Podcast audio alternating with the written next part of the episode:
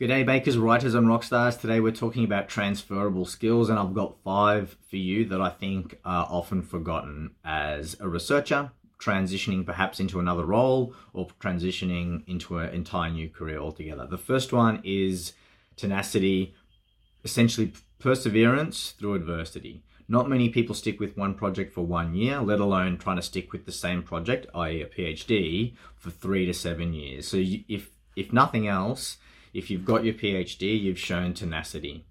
Uh, this is really valuable for employers who want you to stick around for a, a, a, length of time. So, showing that you can stick with a project through lots of potential life changes, perhaps even job changes, uh, environment changes, data changes, that's really useful. So, if you're talking about your research, if you're talking about your PhD, make sure you focus on tenacity.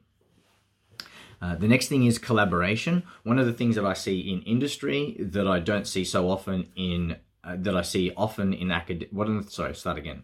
One of the things that I see in industry is a lot of talk about collaboration, but no real actual collaboration. So industry talk about collaboration, but what they really mean is I worked with a colleague in a different department.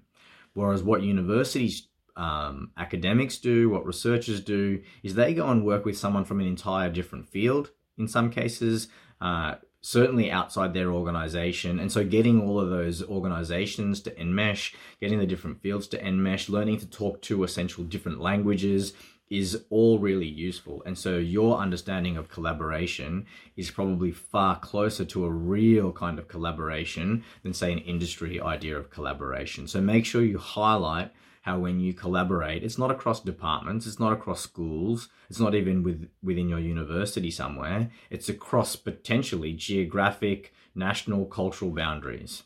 So collaboration is a forgotten transferable skill.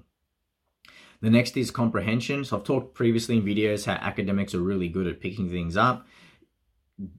Definitely the case, I think. You know, we go from not, not knowing much about a topic to being pretty well versed in it quite quickly. We know where to find the information. We know what's good information. Uh, we know how to interpret it. We know how to assimilate it. Uh, again, lots of other fields, lots of other industries can't do that.